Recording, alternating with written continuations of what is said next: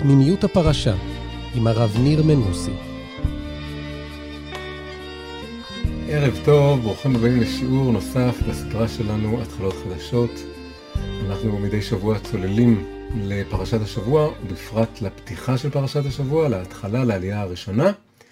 והשבוע יש לנו שיעור מיוחד, בגלל שיש בעצם שני אירועים שמתחברים.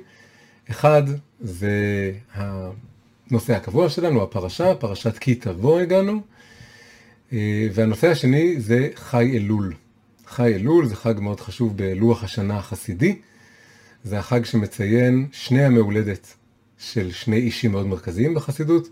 הראשון הוא מייסד החסידות, רבי ישראל בעל שם טוב, שכל האור של החסידות התחיל לבוא לעולם בזכותו ודרכו, ו-47 שנים מאוחר יותר נולד רבי שנור זלמן מילדי, המכונה בעל התניא או אדמו"ר הזקן בתוך חב"ד, שהוא מייסד חסידות חב"ד. בעצם אה, הדמות המרכזית, אפשר לומר, בדור השלישי של החסידות, הדור ש, של תלמידי תלמידיו של הבעל שם טוב. באמצע, הדמות האמצעית ש, שהיא קצת נמצאת מחוץ לחג הזה, זה המגיד ממזריץ'.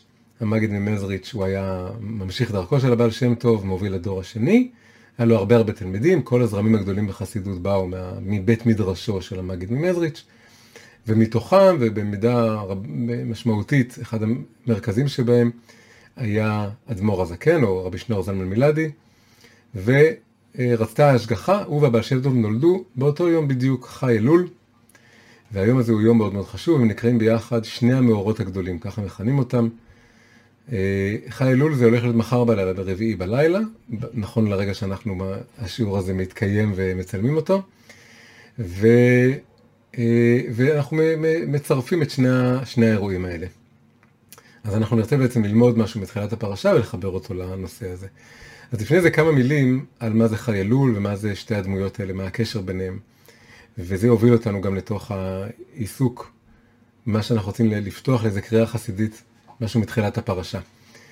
אז הבעל שם טוב כמובן הוא מייסד החסידות, כלומר הוא האיש הפלאי והמיוחד והחידתי שיש עליו יותר סיפורים מאשר נתונים היסטוריים, והסיפורים האלה הרבה פעמים אה, סותרים ומבלבלים והגרסאות לאותם סיפורים, אבל היה דמות אה, עם שאר רוח בלתי רגיל, שהתייתם בגיל צעיר, וגידלו אותו צדיקים נסתרים, ואז הוא בגיל 26 ביום ההולדת שלו, בחי אלול, התגלה אליו אחיה השילוני, הנביא, התנ"כי. והתחיל ללמד אותו קבלה במערה בערים הקרפטיים, ככה עשר שנים, עד יום הולדת 36 שלו, גם כן בחי אלול, ואז הוא אמר לו שהגיע הזמן שהוא יתחיל להתגלות, ו, וככה הוא פעל והתגלה והוביל את כל הקבוצה הזאת שנקראת החסידים והחסידות, והביא את האור הגדול הזה לתוך המציאות. הוא לא כתב, הוא רק לימד, התלמידים שלו, חלק מהתלמידים כתבו, לפעמים אפילו בלי שהוא ידע או רצה, וכמובן שמו הלך לפניו, לא סתם קוראים לו בעל שם טוב, היה לו שם שהולך לפניו, בהמון המון סיפורים על ניסים שהוא עשה ועל נשמות שהוא עורר והחיה, והצליח לגעת גם באנשים מאוד מאוד חכמים וגם באנשים מאוד מאוד פשוטים, והיה לו גם עניין לחבר את האנשים החכמים והפשוטים. אחרי זה אמרנו שהיה לו תלמיד, המגיד ממזריץ', ואז אנחנו מגיעים לדור השלישי. אז מה שקרה, הסיפור על הקשר ביניהם, בין, אה, לא מדבר על המגיד, נדבר עכשיו על הבעל שם טוב, ו... בעל התניא, זה שביום הולדת 46 של הבעל שם טוב, בחי אלול, באו אליו זוג אה, אנשים שלא היה להם ילד, וביקשו ברכה שיהיה להם ילד, והוא ברך אותם שעוד שנה מהיום ייוולד להם בן, אה, בזכות המעשים הטובים שלהם. ו... ואכן, שנה מאוחר יותר, כשה... כשהבעל שם טוב היה בן 47, ביום הולדתו, בחי אלול, נולד אה, שנור זלמן הקטן. ושלוש שנים מאוחר יותר, אה, הם לקחו אותו לבעל שם טוב לעשות חלקה. הם רצו שהבעל שם טוב ככה נוהגים, ללכת לרב, שהרב יגזור את אחד הטלטלים, הראשון או האחרון, אבל שייקח חלק במצווה החשובה הזאת. ושם קרה דבר מעניין, הבעל שם טוב אמר להם שזה מאוד מאוד חשוב שהוא לא ידבר איתו, שהוא לא ישאל אותו שום דבר, שיסבירו לו שהוא לא יכול לשאול אותו שום דבר. ילד קטן בן שלוש, אבל יכול לדבר ולשאול, והסבירו לו שלא נכון לדבר איתו. וזה דבר מאוד מעניין. הסיבה, מה הייתה הסיבה לזה? הסיבה לזה הייתה שהבעל שם טוב ידע ש...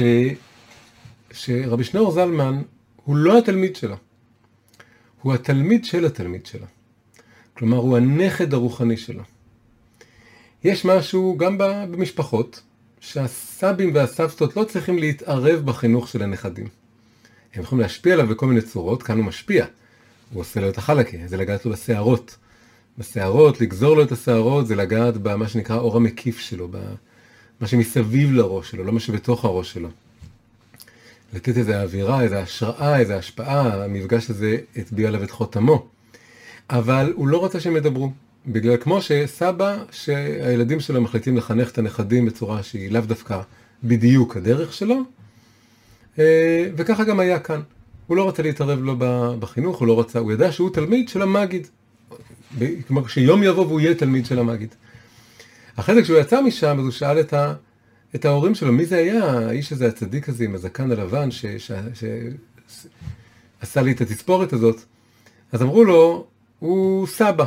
ככה לא, מכיוון שכל ההוראה הייתה לא, לא לקשר ביניהם יותר מדי, אז קראו לו ככה סבא, כמו שקוראים לאדם זקן סבא. וככה זה נצרב אצלו ונטבע אצלו. באמת אפשר לומר שהבעל שם טוב היה דמות סבא עבור רבי שניאור זלמן מילדי, בעל התניא. אנחנו קוראים לו אדמו"ר הזקן, אבל כל הסיפור כאן זה שהוא קורץ, שהוא צעיר. ו... והוא הגדיר את עצמו גם בתור הנכד הרוחני שלו. עד כדי כך שלנכד היה לו מחלוקת עמוקה לבעל התניא עם הנכד, הנכד הממשי של הבעל שם טוב, שקראו לו רב ברוך ממז'יבוש. היה להם מחלוקת מאוד, מאוד גדולה לדרך של החסידות. רב ברוך רצה ללכת בדרך של, של סבא שלו, ובעל התניא רצה לחדש ולשנות, ובעצם פיתח את כל הכיוון של חסידות חב"ד, כיוון הרבה יותר שכלי, ושמעריך בדברים ומנתח לעומק, וככה יוצר התבוננות ארוכה, לא מה שהיה מקובל בשני הדורות הראשונים של החסידות. ורב ברוך ממז'יבוז', הנכד של הבעל שם טוב, חלק על זה, וברגע מסוים, אז אה, רבי שניאור זלמן התבטא, שאתה הנכד הגשמי של הבעל שם טוב, ואני הנכד הרוחני שלו. אה, לא יודע אם בגוף שני הוא אמר את זה בגוף שלישי, אבל הרעיון היה הרעיון הזה. הרעיון הזה, הדימוי שיש לנו כאן של סבא ונכד, עצם זה שבחי אלול אנחנו חוגגים את שני הימי הולדת של הדור הראשון והשלישי, מייסד החסידות הכללית ומייסד חסידות חב"ד עם הדרך המסוימת שלה, והמגיד הוא, הוא פה לא בתמונה, כן? הוא בתמונה אגב בזמן אחר, מתי הוא בתמונה? בי"ט כסלו, י"ט כסלו שהוא גם חג חסידי חשוב, זה גם בין השאר יום הפטירה של המגיד. זה גם, שם זה יום שמחבר את המגיד ואדמו"ר הזקן, בעל התניא, זה היום שאדמו"ר הזקן יצא מהכלא והיום שהמגיד הסתלק. אבל כאן יש לנו יום שמחבר את הסבא והנכד, כביכול דווקא בלי האבא.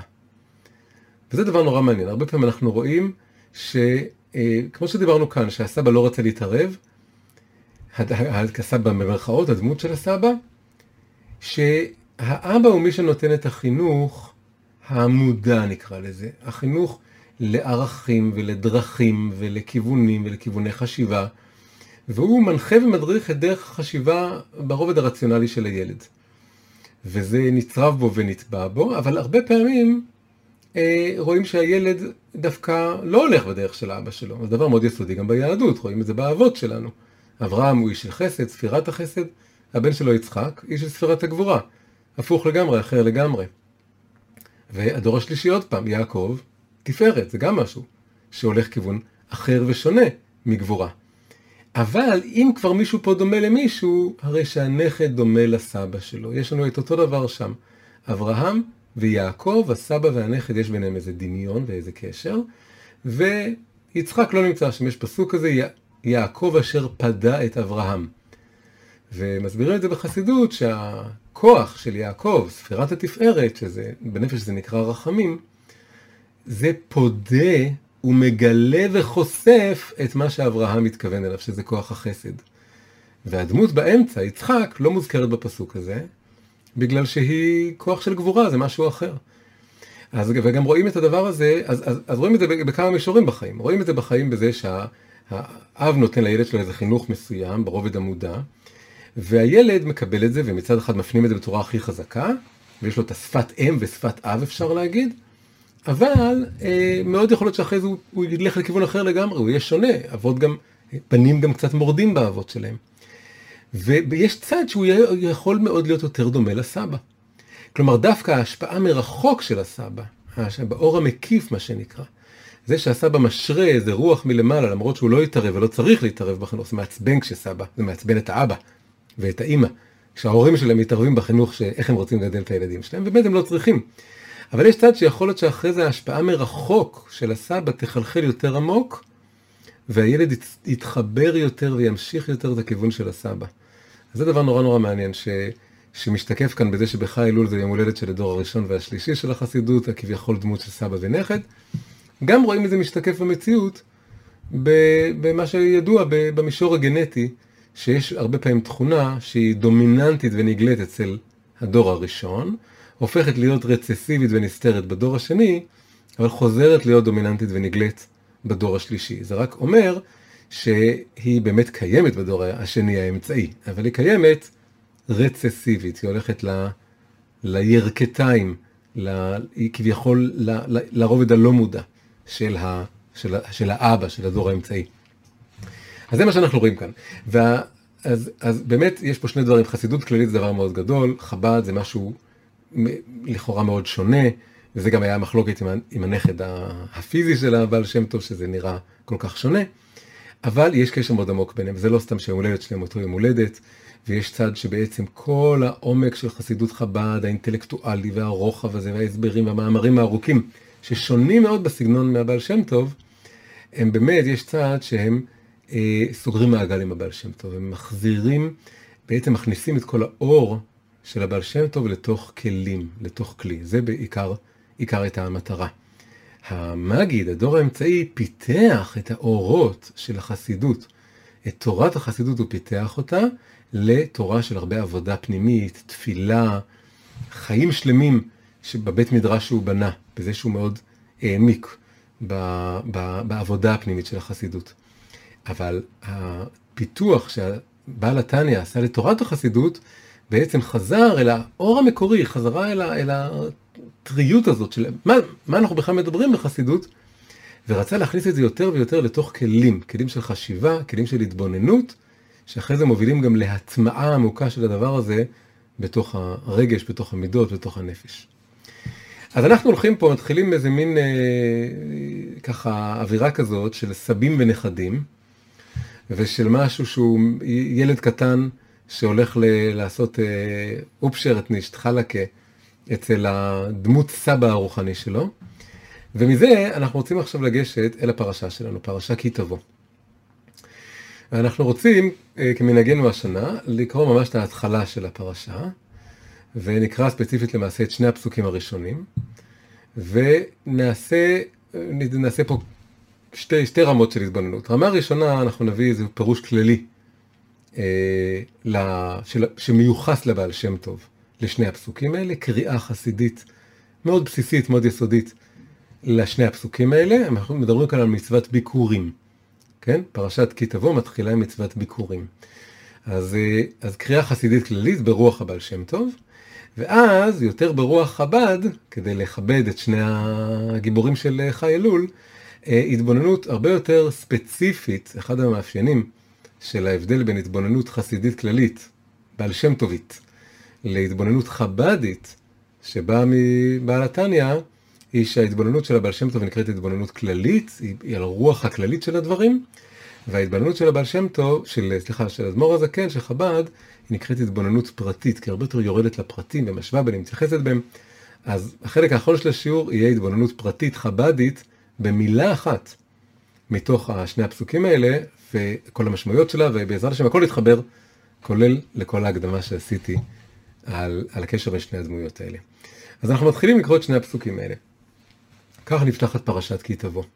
פרשת כי תבוא, לפני זה כדאי לציין, זה הפרשה השביעית בחומש דברים, והפרשה החמישים בתורה, יש פה שני מספרים מאוד יפים שמתלכדים ביחד, כל השביעין חביבין, שבע זה תמיד מספר יפה וקדוש, וחמישים זה כמובן מתייחס לחמישים שערי בינה, והם מתחברים כאן ביחד. אז, אז הפרשה נפתחת ככה: והיה כי תבוא אל הארץ, אשר השם אלוקיך נותן לך, נחלה, וירישת וישבת בה. ולקחת מראשית כל פרי האדמה, אשר תביא מארצך, אשר השם אלוקיך נותן לך, ושמת ותנה, זה המילה שנרצה להתבונן בה אחרי זה, והלכת אל המקום אשר יבחר השם אלוקיך לשכן שמו שם.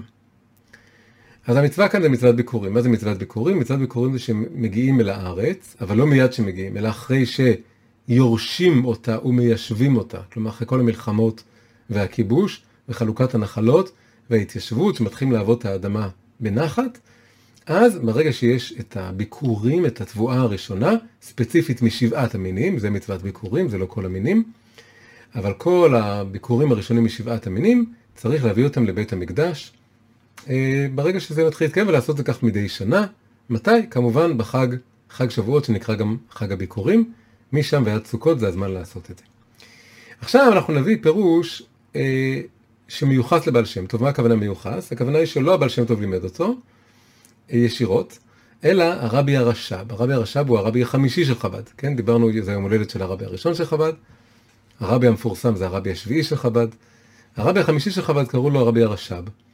והוא, באחד מחגי החי אלול, עשה עליית נשמה, ולמד עם הבעל שם טוב בגן עדן. למד איתו בישיבה של מעלה, ואז הוא יצא מעליית נשמה הזאת וסיפר את התורה הזאת. אז זו תורה שהרבי הרש"ב שמע בשמיים מהבעל שם טוב הרבה שנים אחרי הסתלקותו של הבעל שם טוב. וזו תורה מאוד מאוד אה, יסודית, היא דרך מאוד טובה לחבר את הפרשה עם חי אלול, כי בעצם אפשר להגיד תמצית כל החסידות, אה, ותמצית גם הקשר בין חסידות בכלל לחסידות חב"ד, אה, בשני הפסוקים האלה. אז נקרא ונביא את הפירוש הזה, נעשה את זה די קצר. והיה כי תבוא אל הארץ. המילה ארץ, כך גם חז"ל דורשים, רומזת לא רק לארץ וארציות, אלא גם לרצון. כתוב מדוע נקרא ארץ, שהיא רצתה לעשות רצון קונה. היא רוצה לעשות הרצון של מי שברא אותה. הארץ היא בביטול אל ה... אל מי שהולך עליה ואל מי ש... אל, אל מה שמעליה. והארץ, המילה הזאת, ארץ, ארציות, משקף רצון. יש משהו ב... כמו שהארץ מצמיחה, כל השורשים נטועים בתוך הארץ, משם צומחים כל הצמחייה, אז ככה גם אצלנו בנפש, הקרקע של הנפש שלנו, האפר של הנפש, האדמה של הנפש, זה הרצון. איזה רצון? לא הכוונה לכל מיני רציות ספציפיות והרבה פעמים גם ירודות שיש לנו כל יום, שאנחנו רוצים איזה אוכל ורוצים איזה בית ורוצים איזה, ואפילו גם רוצים אה, דברים יותר גבוהים מזה, אלא כל הרצונות האלה הם מעין ענפים שמסתעפים מרצון היסודי ביותר של הנשמה שלנו. הרצון של הנשמה זה השליחות של הנשמה, הייעוד של הנשמה. לנשמה יש רצון שאיתו היא רצה ויורדת לעולם. ואם ניתן לנשמה, היא, הרצון הזה באמת ירוץ ויזרום ויתגלה ויופיע כאן. רק שהרצון הזה מתכסה ונשכח ומתבלבל, ואז הוא לובש כל מיני צורות אחרות. ואנשים לפעמים בתשוקות ובהתלהבויות אה, מוסרים את כל החיים שלהם על כל מיני דברים שנדמה להם שהם רוצים, שהם באמת רוצים, בה, כמו, ש, כמו שהם מבינים את עצמם. אבל הם לא מבינים שכל הדברים האלה הם בעצם ענפים ישירים או שבורים של הרצון של הנשמה שלהם. אז המשפט כאן, והיה כי תבוא אל הארץ, זה כשתבוא במגע עם, רצ... עם הרצון של נשמתך. כלומר, כשתגלה מה הרצון של נשמתך. עם ישראל שמגיע לארץ מהמדבר, זה כמו כל אדם שמצליח לפענח ולגלות מה הרצון של הנשמה שלו. מה אני באמת רוצה? איזה מין חיים אני באמת רוצה לחיות? מה אני רוצה לעשות? כאשר ההסבר הוא שכמובן הרצון העמוק ביותר של הנשמה הוא לעשות את רצון בוראה ורצון קונה, בגלל שהיא לא נפרדת ממנו, זה לא משהו שהוא שונה עבורה, זה לא דבר שהיא מרגישה מנוכרת אליו. הרצ... מה שהיא חווה, הנשמה, כשהיא, כשלא מתערבים צלילים אחרים, אז היא מזוהה עם הרצון האלוקי. ובכל זאת יש לה רצון ספציפי. מה הרצון הספציפי שלה? לכל נשמה יש איזה ייעוד ושליחות לגלות איזה היבט, או איזה צליל, או איזה פן מהאינסופיות האלוקית בעולם הזה. לכן היא ירדה לעולם הזה, וזו השליחות של כל אחד מאיתנו. כל אחד מאיתנו צריך לגלות, להביא לעולם לגלות איזה אלומת אור מהאור האלוקי האינסופי. אז המשימה של כל אחד מאיתנו ברגע שהוא עומד על דעתו, צריכה להיות לגלות מה הרצון שלו, כלומר מה הייעוד שלו והשליחות שלו, מה הוא נועד לעשות בעולם הזה. מה השם רוצה ממנו, מה, מה הוא אמור להביא כאן לעולם מתוך האור של השם. אז, אז והיה כי תבוא אל הארץ, זה הביאה אל הרצון והמרוצה, התנועה הפנימית של הנשמה. אשר השם אלוקיך נותן לך נחלה וירישתה. אז זה עוד, עוד נקודה. הרצון הזה אתה, הוא הרצון שלך, כן? אתה תבוא אל הארץ, הארץ זה הרצון שלך, של הנשמה שלך, אבל זה לא באמת שלך, זה ירושה ונחלה מהקדוש ברוך הוא. הוא טבע בך, מה שאמרנו שהרצון של הנשמה הוא הרצון של השם, הוא טבע בך את הרצון הזה, הוא נתן בך את הדחף ואת התשוקה האלה כדי שאתה תעשה איתה משהו. וזה אתה צריך להבין, אתה צריך להבין שזה מתנה מלמעלה.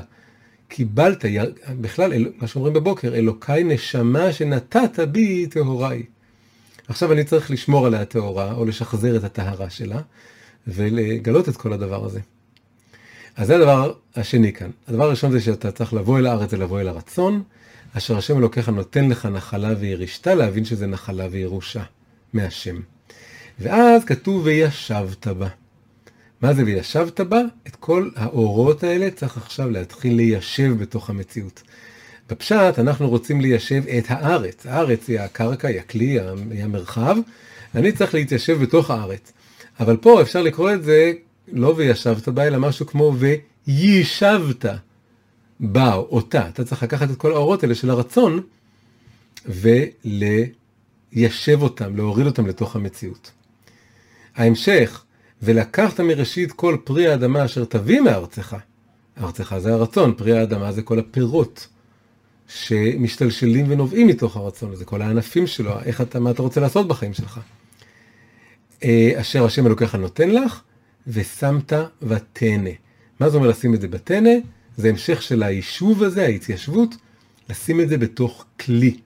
המילה תנא, ט' נ' א', גם הגימטריה שלה זה כלי. תנא זה ממש התגלמות הכלי. תנא גימטריה כלי 60. את כל האורות האלה צריך לשים בכלים. זה הכוונה היא בניגוד למה? בניגוד ל- להתלהב מהאורות האלה ולרצות אה, לרוץ איתם בלי בקרה. כן? אם אני רץ בלי לשים לב על מה אני רץ, זה חוזר לארץ כפשוטו, אז אני, אני אתקע באבנים, אני אפול בבורות, וכל הרצונות האלה יתנפצו ויתרוצצו על הרצפה של המציאות. ו, וזה אנחנו לא רוצים שזה מה שיקרה, כן? זה נקרא שהכלים נשברים. אז כדי שהכלים לא יישברו צריך לכבד את הכלים, לבנות כלים, וזה הטנא כאן, זו המילה שאני רוצה תכף לפתוח אותה. הטנא כאן זה הכלי, רוצים להכניס את כל האורות האלה לתוך כלים. באיזשהו מקום, כאן זה הרמז הכי מובהק בתורה לרעיון של, הרעיון הכי יסודי בקבלה וחסידות של אורות דתוהו בכלים דתיקון. כי הפירות האלה זה הביקורים, ביקורים זה האורות הראשוניים, העוצמה של האורות הראשוניים. אנחנו יודעים שכל הבכורים בתורה הם נשמות של תוהו. קין לעומת הבל, ישמעאל לעומת יצחק, עשיו לעומת יעקב, האחים הבכורים תמיד נשמות של תוהו, והאחים השניים הם היותר מתוקנים מהם, כלומר יודעים להכניס את האורות שלהם לתוך מציאות של תיקון. אז כאן רוצים לקחת ביקורים, שזה אורות של תוהו, ולשים בתוך טנא, שזה כלי, כלים של תיקון, לבנות כלים, ולכן זה אחרי שהם מיישבים את הארץ, ולא לפני. אני בא לארץ, אני קודם צריך לכבוש אותה, לבנות אותה, ולחרוש ולזרוע, ואז יש לי ואז אני יכול להוציא פר, פירות בצורה מתוקנת. אז אני מכניס את האורות לכלים, מה עכשיו? אוקיי, לקחתי את כל האורות של הנשמה, שמתי בכלים, מה הצעד הבא?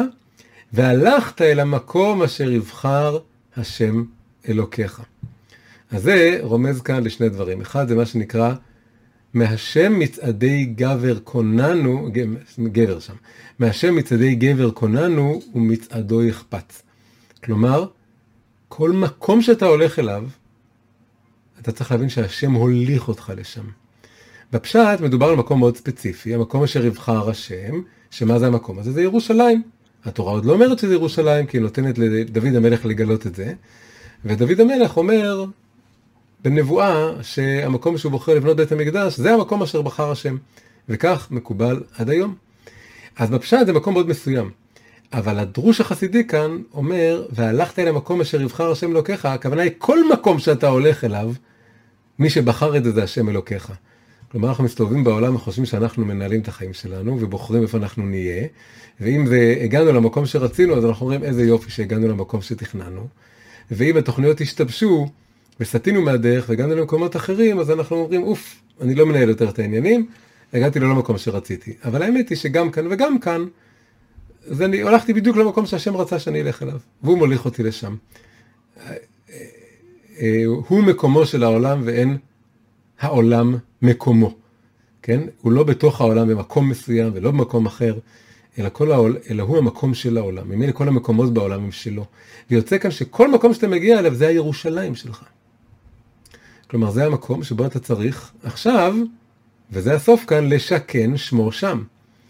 כל מקום שאתה נמצא בו, אחרי שלקחת את חברת לרצון, לאורות האלה, ואתה מתחיל לשים אותם בכלים, אז עכשיו המטרה היא זה לפתוח את העיניים, לשים לב להשגחה הפרטית שמוליכה אותך, מובילה את הרגליים שלך, בכוונה או שלא בכוונה, לכל המקומות שאתה מגיע אליהם בחיים, ואז שאתה מגיע אליהם, להתחיל לשכן שמו שם. לשכן שמו שם זה לגלות אותו שם, בשני המובנים של המילה לגלות. לגלות לעצמך, לראות אותו, ולגלות לאחרים. ל- ל- לפרסם אלוקות, מה שנקרא. כלומר, להראות שהאלוקות נמצאת במקום הזה. זה מתחיל מזה שאתה צריך לפרסם את זה לעצמך. כלומר, אם אתה לא רואה שם זה אלוקות, אתה צריך לראות את זה. זה שני הצדדים של לשכן שמו שם. זה קודם כל לראות את הנוכחות שלו, ואז לנסות להראות אותה לאחרים. כמו שבית המקדש צריכים לבוא בשביל לראות ולהיראות, אז ככה גם בכל מקום ומקום שנהיה כאן ירושלים, אה, של כל אחד מאיתנו, בכל, באשר הוא שם, זה הופך להיות אה, לשם הייעוד הזה. עכשיו, זה, זה, זה סוף הפירוש, כן? הפירוש הזה עובר על שני הפסוקים הראשונים של פרשת כי תבוא, מצוות ביקורים, וכדרכה של החסידות, אה, הופך את המילים, משחק איתם, הופך את זה למשהו רוחני ונצחי, שהוא לא רק בשבועות ולא רק בביקורים, והוא לא רק כשהם מגיעים אל הארץ כפשוטו, אלא הוא נהיה פתאום דבר שתקף לכל אחד ולכל אחת, בכל מקום ובכל זמן, שאנחנו צריכים למצוא את הרצון הפנימי העמוק של הנשמה, ולקחת את האורות ולשים בכלים, ואז לפקוח את העיניים לראות השגחה פרטית שמובילה אותנו ממקום למקום, ולשאול איך אני משכין שם את הקדוש ברוך הוא. אז זה התבוננות, כמו שאמרנו, שהיא נהדרת לחבר את כי תבוא עם חי אלול, יום הולדת של הבעל שם טוב, זו תורה שהתגלתה בחי אלול, אה, אחרי הסתלקותו של הבעל שם טוב, אבל ממנו ובשמו מבחינה רוחנית, כמו שהרבי הרש"ב לימד אותנו. עכשיו, את, ה, את הרעיון הכללי הזה מאוד שיש לנו כאן, אמרנו חסידות כללית התבוננות כללית. אנחנו רוצים עכשיו להתחיל לעבור עוד קומה, עוד שלב, להתבוננות אה, התבוננות פרטית, התבוננות ספציפית. אה, ואנחנו רוצים להתמקד במילה אחת, מילה מאוד מאוד מסוימת שהזכרנו אותה כאן, וזה המילה תהנה. המילה תהנה, טנ"א היא מילה מיוחדת. אמרנו שהפירוש שלה זה סל, ושהגימטריה שלה זה כלי, ו... וזו מילה ציורית כזאת, כן, ו... ואוהבים אותה, אבל אנחנו רוצים להבין, היא מיוחדת, יש לה שורש מיוחד, היא לא מופיעה הרבה, ואנחנו רוצים אה, להבין מה זה בדיוק אומר. עכשיו, כדי להבין את זה, אנחנו עכשיו נעשה דבר שאני אה, פחות נוטה לעשות בשיעורים השבועיים, אבל הנה אנחנו עושים אותו הפעם, וזה להראות לכם שקופית. אז אה, מה שאנחנו עכשיו רוצים להתבונן בו, זה בעצם שני מבנים קבליים, שבזכותם ודרך ההתבוננות בהם אנחנו ננסה להבין את סוד הטנא. כבר אפשר לראות את המילה הזאת רמוזה כאן מסתתרת כאן, אנחנו רוצים להבין בדיוק איך היא מסתתרת ו- ומה אנחנו לומדים מכל הדבר הזה, איך זה מתחבר ל- לכל הנושא הזה של כל הרעיון הרוחני של מצוות הביקורים, ומתחבר לחי אלול ולכל ה- העניינים. אז מה זה שני המבנים האלה? אנחנו רואים פה שני מבנים מאוד יסודיים בקבלה, שמקבילים זה לזה. כלומר, שכל מבנה עומד בפני עצמו, אבל יש איזה דמיון וקרבה ביניהם וזיקה ביניהם, וכל אחד מלמד ומקרין על השני. כלומר, אם מקבילים ביניהם, אז פתאום המבנה האחד עוזר לי להבין את השני, והמבנה השני עוזר לי להבין את המבנה הראשון. ו, וזה זה מאוד יסודי בקבלה, זה שהקבלה זה מלשון בין השאר הקבלה, כן, אנחנו עושים קבלה, בקבלה עושים הרבה הקבלות, וככה הדברים אה, מהדהדים זה את זה ומחזקים זה את זה. רק להסביר את כל המבנים האלה והיחס ביניהם זה יכול להיות שנה שלמה, אנחנו נעשה את זה מאוד מאוד בקצרה, אבל אה, נרגיש את זה. אז המבנה הראשון נקרא טנטה, והמבנה השני נקרא פרדס. טנטה זה ראשי תיבות מלמעלה למטה, של הביטוי, של הביטויים טעמים, נקודות, תגים, אותיות, ואילו פרדס זה ראשי תיבות, אבל דווקא הפעם מלמטה למעלה, כמובן הרבה יותר מוכר, פשט, רמז, דרוש וסוד. אז אה, מה זה, שני, מה זה שני המבנים האלה? אז על שניהם נוח לעבור מלמטה למעלה, למרות שטנטה רומז לסדר ההפוך. אז נסתכל על הטנטה. אותיות. באופן כללי, מה זה טנטה? טנטה מדבר על ארבעה רבדים באותיות התורה. אנחנו רואים, רגילים לראות רק את האותיות, אבל בעצם יש ארבעה רבדים לאותיות התורה. הרובד הראשון והגלוי ביותר והפשוט ביותר, שכל ילד רואה אותו ולומד אותו ומכיר אותו, זה האותיות. וזה מה שאני רואה, אני פותח ספר תורה, אני רואה הרבה אותיות, זה מה שאני רואה, אני רואה את האותיות. כשאני מסתכל יותר מקרוב, יותר ככה בתשומת לב, אני שם לב שמעל חלק מהאותיות צומחים כביכול תגים. וזה הצ'ופצ'יקים הקטנים האלה שיוצאים מהאותיות, זה תגים. תגים זה כמו כתרים, וזה כמו גבעולים קטנים כאלה, מין קו ועיגול קטן, שצומחים מעל האותיות. זה דבר מאוד מסתורי, ויש מדרש שלם, תכף אולי נזכיר אותו, שמשה רבינו בעצמו לא הבין מה זה התגים האלה. בכל אופן זה רובד נוסף. שני הרבדים האלה, תמיד שיש מבנים כאלה של ארבע, שני הרבדים הנמוכים הם הרבדים הנגלים. ואכן, כשאני פותח ספר תורה, או מזוזות, או תפילין, אני רואה את האותיות ואת התגים, אבל את שני הרבדים הבאים אני לא רואה. איפה אני כן רואה אותם? אני רואה אותם בספרים המודפסים, בספרי תורה, בסידורים. אה, שם אני רואה את הרבדים הבאים, אבל בספר תורה הם לא יהיו, כי הם שייכים לרובד הנסתר. וזה הנקודות והטעמים. מה זה הנקודות? הנקודות זה הניקוד, פשוט מאוד הניקוד. הסגול והצירה והשווה והפתח והקמץ, כל הנקודות שמסתתרות בתוך האותיות, והן בעצם התנועות של המילים האלה, כן? המילה בפני עצמה היא קצת גוף בלי נשמה אפשר לומר, בלי נפש, ולכן כל מילה בעברית אפשר לקרוא בהרבה הרבה צורות. לכן ילדים קטנים קשה להם לקרוא בלי ניקוד, ולפעמים גם למבוגרים קשה, תלוי איזה מילים זה. ואנחנו, והניקוד משנה, משנה את הכל. הניקוד יוצר את התנועה ואת החיים ומאפשר לטקסט להפוך ממילה כתובה למילה מדוברת וחיה ונשמעת ומתנועת, כי הם נקראים תנועות. אז זה הרובד השלישי של האותיות. והרובד הרביעי והאחרון זה כמובן הטעמים. הטעמים זה עוד מערכת של נקודות וניקודים, שעוד פחות אנשים יודעים אותה, והיא הרובד המוזיקלי של האותיות. הטעמים זה איך לשיר את, ה... איך לשיר את, את הפסוקים של התורה. ויש כמובן טעמים ספרדים, טעמים אשכנזים, אבל כל הרובד הזה הוא הרובד הכי עמוק ונסתר וגבוה של האותיות האלה. המילה, הביטוי הזה, טנטה, הולך מלמעלה למטה, כי הוא מתחיל מהכי גבוה, וכאילו אומר באיזשהו מקום הטעמים היו שם מההתחלה, ואז היה את הנקודים, ואז היה את התגים, זה כאילו מצייר את האותיות כמופיעות מלמעלה למטה. אוקיי, עכשיו המבנה שממולו, מוכר יותר, זה הפרדס. אז מה שמעניין אותנו כרגע זה רק לעבור על זה מהר ולראות את הקשר. אז לצורך העניין, הפשט של התורה, רובד הפשט, הרובד ש... שמה מה התורה מנסה להגיד, מה, מה, מה התוכן הכי פשוט שלה. זה מקביל לאותיות. כמו שילד קורא אותיות, לומד אותיות, הוא רואה אותן, הן גלויות, יש להן משמעות. אז יש פשט, הפשט זה גוף התורה, כמו שאמרנו שהאותיות זה הגוף של, ה... של ספר התורה. אחרי זה, יש משהו שהרמז הוא כמו הצ'ופצ'יקים האלה. הרמז הוא כל מיני פרטים בתוך המילים, אם זה כתיב חסר או כתיב מלא, והגימטריה של זה, ולמה המילה מופיעה פעם ככה, פעם אחרת, ואותיות קטנות וגדולות. זה, כל זה הרמזים. וזה רומז לכל מיני סודות, כל מיני דברים יותר עמוקים. אז זה כמו, זה חלק מה, זה כאילו חלק מהפשט, זה חלק מהטקסט, מהמילים, מהאותיות, אבל בעצם זה רומז ומצביע על איזה משהו אחר. אחרי זה, הדרוש זה עולם ומלואו של כל הדרשות, כל מדרשי חז"ל. כל המדרשים של חז"ל זה עולם שלם ש... שלא רואים אותו. לכן עברנו פה מהרובד הגלוי, הרמז והפשט הם יחסית גלויים, אני אולי לא מבין את הרמז, אבל הרמז הוא גלוי, אני רואה אותו.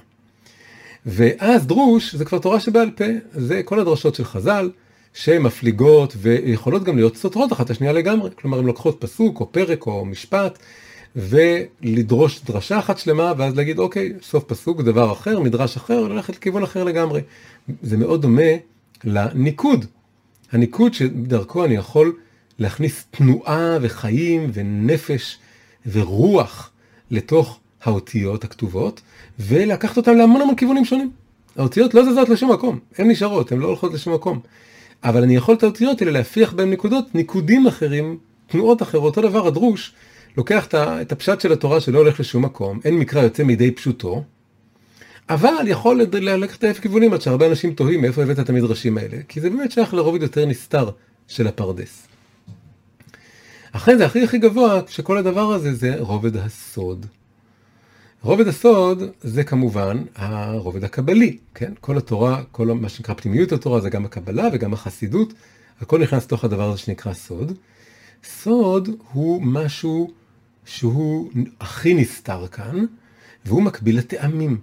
כמו שהטעמים הם משהו שהוא מוזיקלי, שירי, שזה לא דבר שכלי או מובן או רגיל, וצריך לשמוע אותו בשביל להבין אותו, כמו כל דבר מוזיקלי או פיוטי באופי שלו, שקשה לדבר עליו, צריך לחוות אותו. אז ככה גם הסוד הוא כמו המוזיקה של התורה, הוא הטעמים. ואכן הסוד הרבה פעמים מקבילים אותו ממש לטעמי תורה. כתוב שטעמי תורה לא נתגלו, עדיין לא נתגלו טעמי התורה. מי יגלה את טעמי התורה במלואם? כלומר, מי, מי יגלה תורת הסוד במלואה? זה המשיח. תורת משיח, תורתו של משיח, שאנחנו מחכים לו ומחכים לה ורוצים בעצם לקרב אותה, להביא אותה דרך לימוד תורה בפנימיות, הוא נועד לאט לאט לחשוף את טעמי התורה, שזה גם הסודות של התורה. וזה הרובד הכי הכי גבוה כאן. אז אנחנו רואים שיש פה את שני המבנים האלה, הם מאוד יסודיים, והם מקבילים זה לזה, ואפשר לראות ולהרגיש איך הם מקבילים זה לזה. אבל יש רובד אחד כאן שהוא הכי מוזר, הכי נראה אפילו כמעט מיותר, והוא הכי לא מובן ותמיד מעורר הכי הרבה שאלות. וזה הרובד השני מלמטה, הרובד של התגים או הרמזים. אז בתגים אנחנו רואים את זה בזה שהרבה פעמים לא שמים לב אם יש אותם, אין אותם. אה, אנשים שלא שמים לב לזה, לא מכירים את זה, לא ישימו לב, יש תגים, אין תגים, מישהו יודע פה להגיד, לזכור באיזה אותיות יש תגים, באיזה לא, לא זוכרים את זה.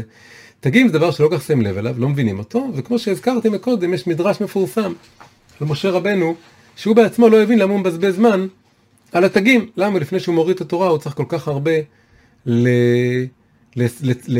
לצייר את כל התגים האלה, עד שהקדוש ברוך הוא אמר לו שעתיד לקום אה, רב אחד גדול, שקוראים לו רבי עקיבא, והוא הולך לדרוש תילי תילים של הלכות על כל אחד מהתגים האלה. ואז אה, כשהוא באמת הבין שזה הולך להסתעף, מ, אה, שזה הלכה למשה מסיני, כמו שרבי עקיבא אומר שם, אז נחה דעתו של משה, למרות שהוא עדיין לא הבין את זה. הוא לא הבין את התגים, אבל הוא הבין שהם רומזים לכל מיני דברים מאוד מאוד גבוהים וגדולים. אבל כמו שאמרנו, וגם בצורה פשוטה זה גם חלק מהאותיות. כלומר, זה אה, גוף החלק מהאותיות, זה צומח מהאותיות. אז נראה שאפשר אולי קצת לדלג על זה, לוותר על זה. אותו דבר, גם הרמז הוא דבר לא מובן. מבין הפרדס, הדברים הכי פשוטים שכולם יודעים מה הם זה פשט ודרוש. כולם אומרים על פי פשוטו, על פי מדרשו, יודעים שיש פשט ויש דרש, כולם יודעים את זה. פשט זה עולם ומלואו, אנשים שאוהבים פשט זה יכול למלא להם את כל החיים, רק ללמוד כל שנה עוד ועוד פירושי פשט. וזה כל עולמם, כי זה עולם שלם, באמת זה עולם.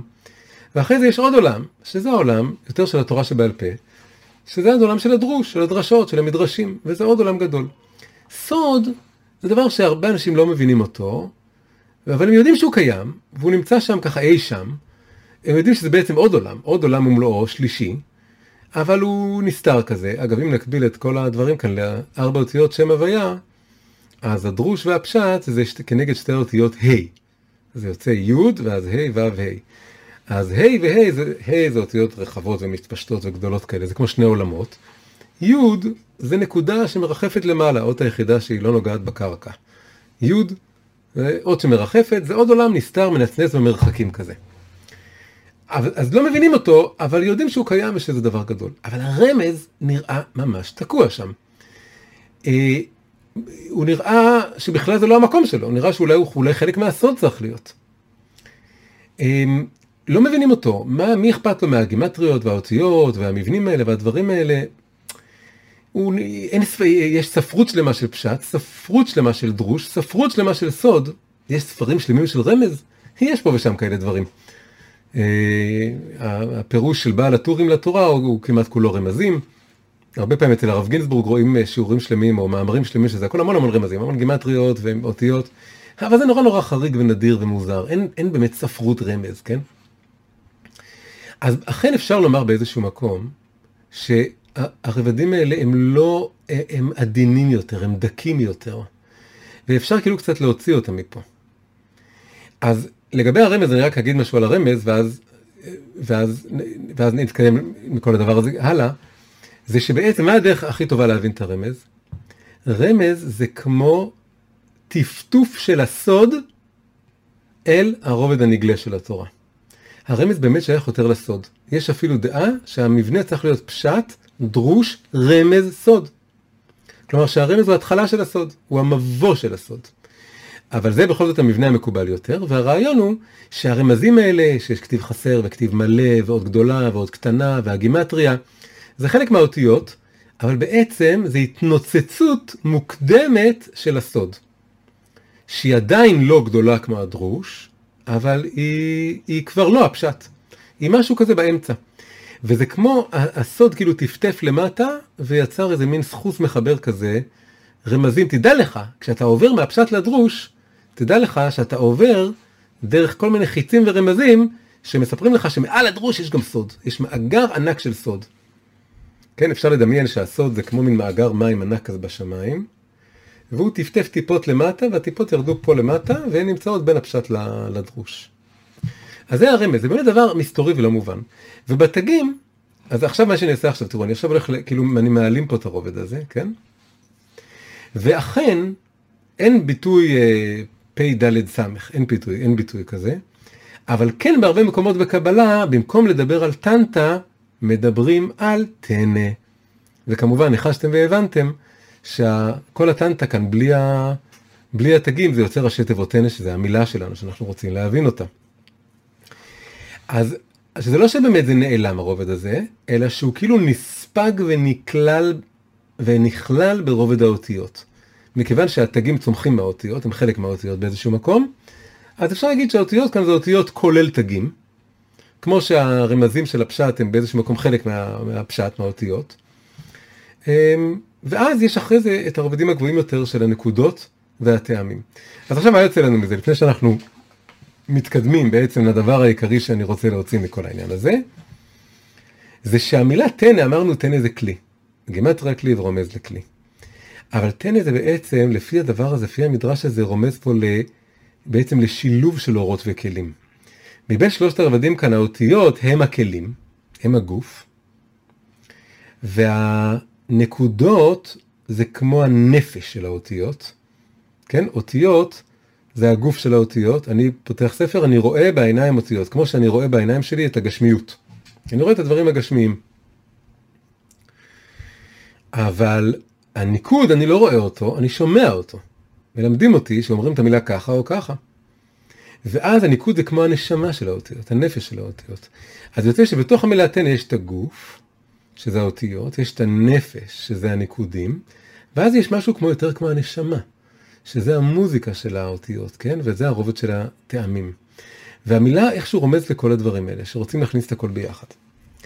עכשיו, אגב, שימו לב דבר מעניין, הוצאנו את הרמז, והגענו לזה שיש לנו רק טעמים, נקודות, אותיות. עדיין אגב לא הבנו בדיוק מה אנחנו יכולים לעשות עם זה, תכף נראה מזה משהו מאוד נהדר שאפשר לעשות עם זה, ומה הערך של התבוננות פרטית כזאת.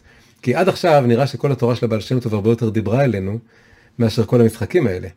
אבל אנחנו עכשיו רוצים לחבר אותם, לחבר את אדמו"ר הזקן עם הבעל שם טוב ולחבר את ההתבוננות הפרטית עם הכללית, ולהפוך גם את הדבר הזה למשהו מאוד מאוד מחייב וחיוני ו- ו- ונהדר לחיים שלנו. אבל רק לפני זה אני רק אגיד בהערה קטנה, שהוצאנו מכאן את הרמז, אבל כל ההתבוננות הזאת תהיה בעצמה רמז אחד ענק. כלומר זה שאנחנו מסתכלים על המילה טנא והשלוש אותיות שלה וט', נ' וא' ומחברים את זה לתאים נקודות אותיות, כל הדבר הזה הוא בדיוק רמז. אנחנו עשינו רמז אחד גדול. מצאנו רמז בתוך התורה שהטנא רומז לתגים נקודות אותיות. עכשיו אנחנו רוצים באמת להבין מה, מה זה אומר. ואנחנו נעשה את זה על ידי זה שנוסיף עוד רמז אחד. וכשהרמז השלישי הוא באמת הופך את זה למשהו נפלא ביותר. הרמז השלישי קשור למצווה שנקראת הקהל.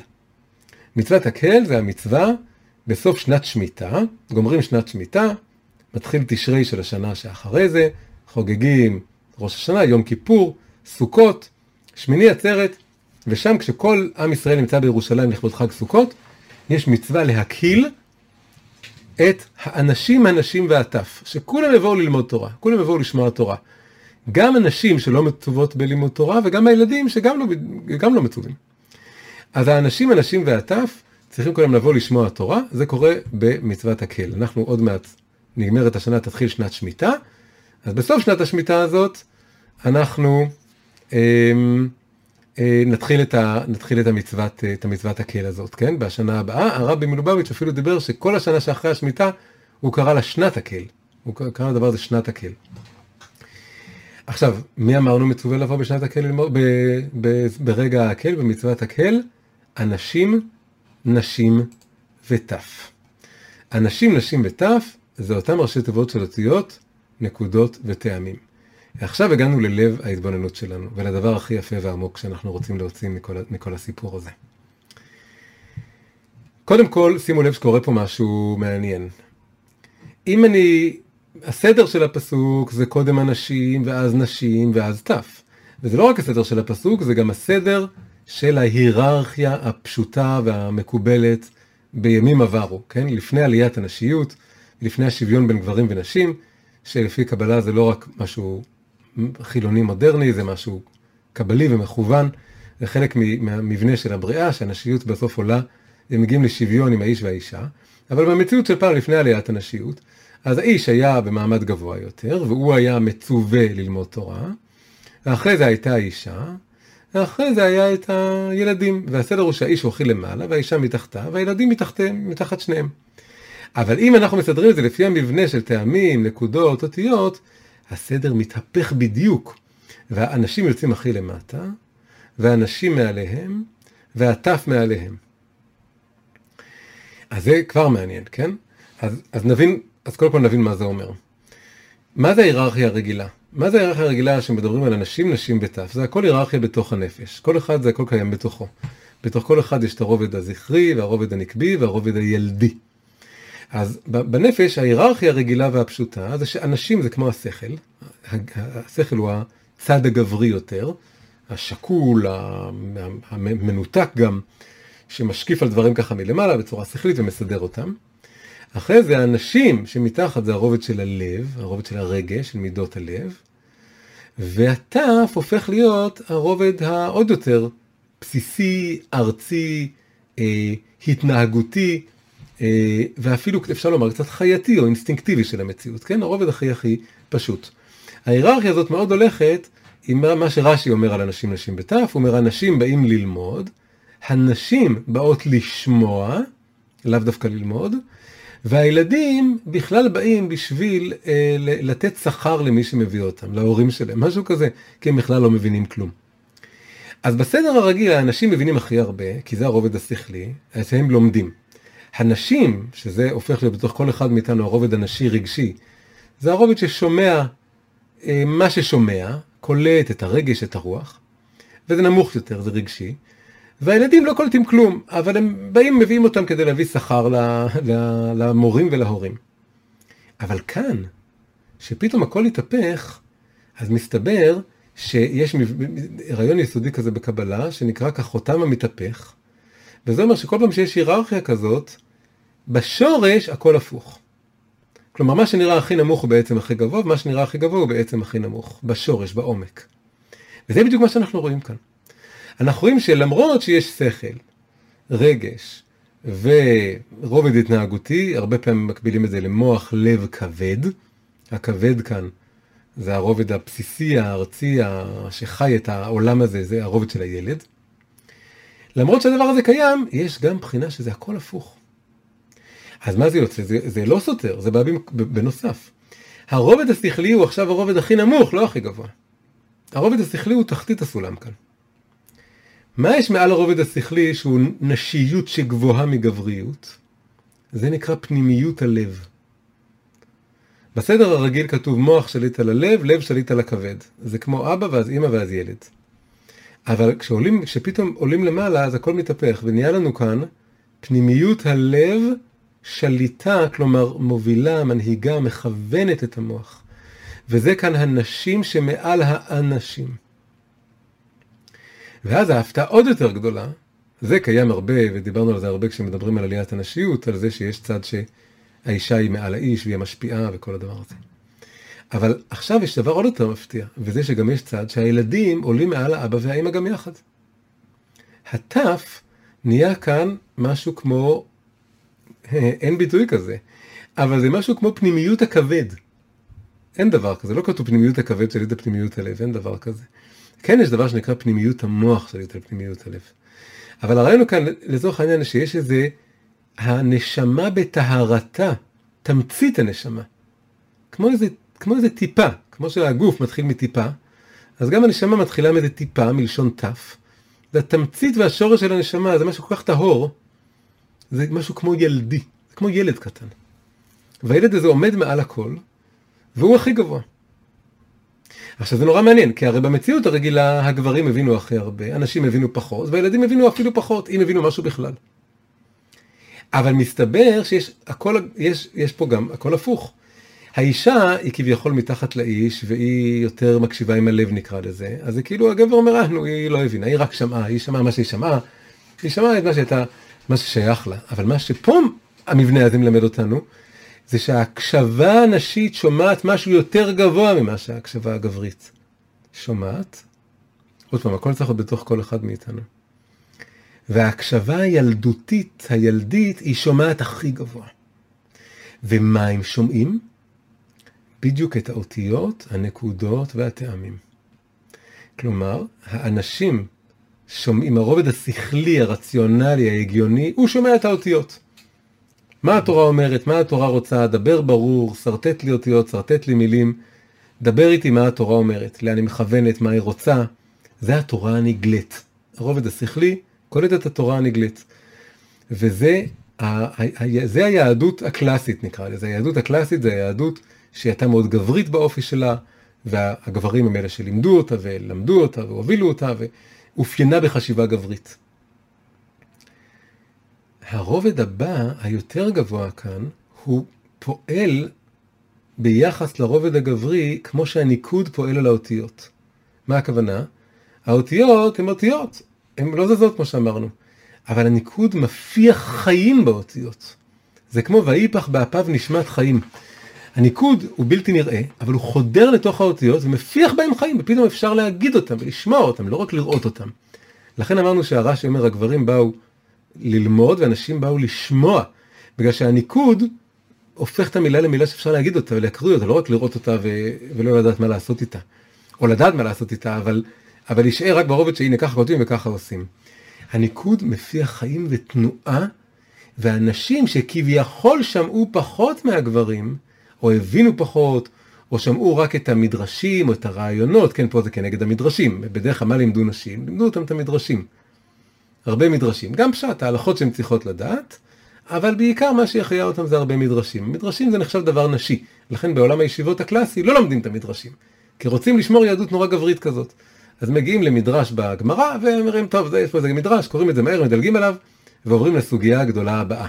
כי הגברים אוהבים את האותיות, וההלכות, וההיגיון, והשכל המעשי הזה, או התיאורטי מעשי הזה של, ה, של החוקים. ומדלגים על המדרשים. אבל הנשים הכי אוהבות את המדרשים, ופה זה יוצא שהמדרש הוא יותר גבוה מהפשט. והאישה שומעת בפנימיות הלב את הנקודות הפנימיות, את הניקוד הפנימי, התנועה הפנימית של, ה, אה, של התורה. וזה רובד יותר גבוה. לכן, עכשיו זה, החסיד, זה בעצם מה שהחסידות באה לעשות. כל מה שהראינו מקודם, ההתבוננות, שכי תבוא אל הארץ, הארץ זה, זה הרצון של הנשמה, ולשים את האורות בכלים. זה הקשבה מדרשית נשית נקודתית, כלומר שחובת מחפש את הנקודה הפנימית של הפסוק. החסידות באה לחדש את, את הרובד הנשי של לימוד התורה. אף על פי שהחסידים בהתחלה זה עוד פעם היה עדיין רק גברים. זה היה אדמו"רים וחסידים, אבל לאט לאט הנשים של החסידות הולכות ו, ותופסות מקום הרבה יותר בולט בחסידות. ו, וזה, אז זה נקודה מאוד עמוקה. יש, זה הולך עם עוד הסבר שלם שאומר, שעד הבעל שם טוב היהדות הייתה עסוקה בלתקן את הדם הראשון. ולתקן את הדם הראשון זה נעשה בצורה גברית. וזה היה התורה, הלכה, ספרות מוסר. החסידות באה להתחיל לתקן את חווה. תיקון חווה זה להתחיל ל- לעשות לימוד תורה נשי יותר באופי שלו. שממילא ברור שהנשים צריכות ללמד את הגברים איך לעשות אותו. כלומר, זה לא טבעי לגברים, הם צריכים ללמוד מהנשים שלהם איך, איך לשמוע ככה את הפסוקים. כן, אבל אנשים טובים מאוד מאוד מחובר לאשתו, ובזכות זה היה יכול ללמד את כולנו את הקריאה החסידית של הפסוקים והמשניות וכל מה שהוא לימד. אז מגיעים לעוד רובד. הרובד הזה זה כבר כאילו מעבר לחסידות. מה זה הרובד הזה? אמרנו, מי יגלה את טעמי התורה? המשיח.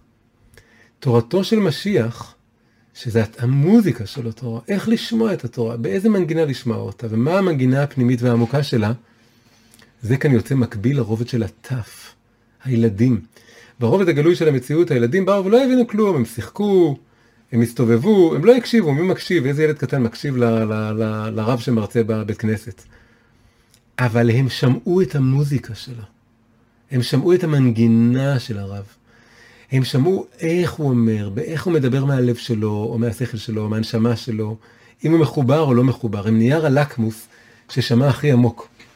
ואותו דבר כאן, הרו, יש איזה תחושות בטן נקרא להם, כן? היה לנו מוח לב כבד בהיררכיה התחתונה.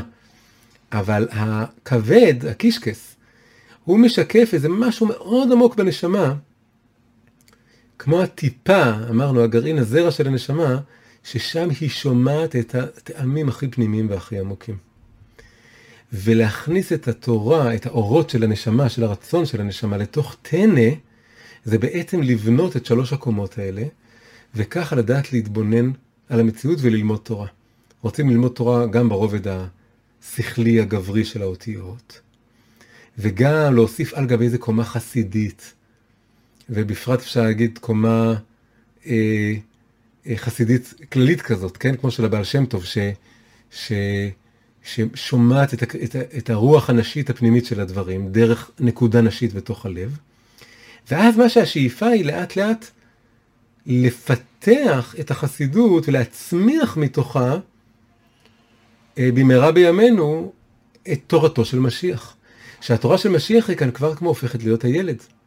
שאגב, אם אני מזכיר מקודם, הסוד, אמרנו שהוא מטפטף ומחלחל פנימה ונמצא בין הנקודות והאותיות ומופיע בתור התגים או הרמזים בשני המבנים שלנו. זה כמו הילד שנולד מאבא ואימא, מהאנשים ואנשים, ואז אה, ככה בא ל- להיכנס למיטה שלהם ושוכב ביניהם, או שהם הולכים ביחד בשביל והוא מחזיק יד עם אבא ויד עם אימא. והוא נהיה וו חיבור, בשם הוויה, הרובד השלישי שם זה הוו. הוא, הילד הוא הכי גבוה מהאבא והאימא, ולכאורה הוא הכי נמוך, אבל בעומק הוא הכי גבוה. אבל יש גם צעד שהילד נכנס ככה פנימה ומשתחל בין האבא והאימא, ובאיזשהו מקום מחבר אותם. את הפשט ואת הדרוש צריך לחבר. והחיבור הזה נעשה דווקא דרך זה, זוכרים שזה הכל מהקדוש ברוך הוא, זה הכל סודות של הקדוש ברוך הוא. אז עוד פעם, אז אנחנו צריכים ללמוד תורה כמו אנשים, ואז כמו נשים, ואז בשיא ההתפתחות אנחנו חוזרים להיות כמו ילדים שמקשיבים למוזיקה של התורה במקום הכי תמים, והכי פשוט, והכי טהור, והכי נשמתי, וככה מתגלים בעצם טעמי התורה.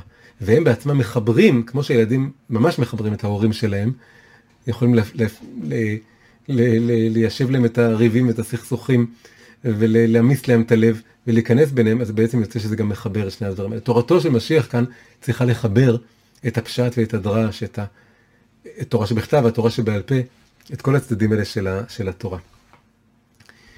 אני אסיים בזה שכל הרעיון כאן שהנשמה ברובד הכי גבוה שלה היא דווקא משולה לילד קטן, היא משתקפת בצורה מאוד יפה, וש, ושזה הכי רחוק מהילד בהיררכיה הגלויה, בסולם הגלוי, כן? בסולם הגלוי, הרי הכל פה הפוך, ומתחת לאנשים יש את הנשים ברובד הגלוי, ומתחתם יש את הילדים ברובד הגלוי. אז יש פה איזה קשר סודי נסתר עמוק בין הילדים שלמטה, הילד שלמטה שכאילו לא מבין כלום, לילד שלמעלה שמבין את הסודות הכי גבוהים.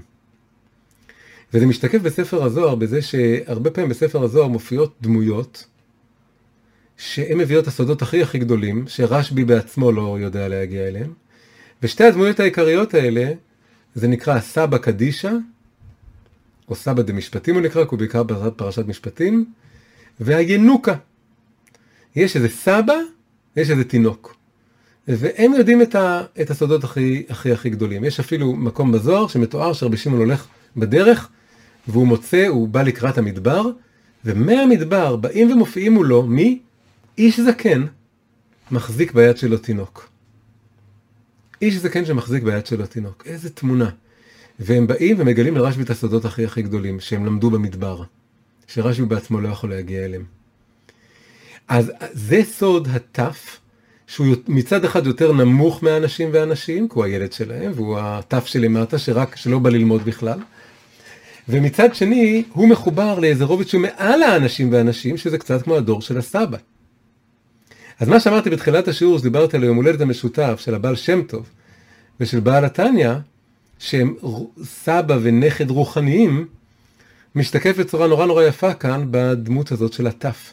שהטף הזה הוא בו זמנית סבא ותינוק, שהוא גם יותר זקן וגדול, והרובד הזה בנשמה נקרא עתיקה קדישה. הוא עתיק, הוא הכי עתיק, עתיק יומין. הוא הרובד הכי הכי זקן, הכי נצחי של הנשמה, שהיה פה עוד לפני שהנשמה ירדה לעולם. זה הטף, משם הוא מטפטף את ההשראה שלו למטה. ומצד שני הוא באמת ילד קטן פה למטה. ואנחנו צריכים לדעת להיות לבנות את כל הקומות האלה, זה בעצם נהיה שישה, ש, שש קומות בתוך הנפש. צריך מוח, שליט על הלב, שליט על הכבד, וצריך פנימיות הלב ופנימיות המוח או פנימיות הכבד, פנימיות הילד, הילד הפנימי, אבל למעליותה, שיודע לשמוע את, ה, את הסודות הכי עמוקים של התורה, את הטעמים של התורה, ולהצליח לטפטף ולהכניס אותם לתוך החיים שלנו. אז בעצם, בעצם, עיקר המטרה של החסידות, אחרי הרבה הרבה שנים שהיהדות חיה רק על תורת האנשים, החסידות באה להביא גם את תורת הנשים, ו, ובסוף, בסוף המטרה של כל הדבר הזה זה שהשידוך והזיווג של שני הרבדים האלה ביהדות, בתורה, יוליד את, ה, את התף, את, ה, את הרובד הכי משיחי, תורתו של משיח, שתדע לגלות לנו את, את טעמי התורה. ו... ותתגלה בעזרת השם יחד עם משיח צדקנו במהרה ויאמנו אמן. אז עד כאן ההתבוננות שלנו המשותפת לפתיחת פרשת כי תבוא, יחד עם לציין ולחגוג את חי אלול, יום הולדת שני המאורות הגדולים של החסידות.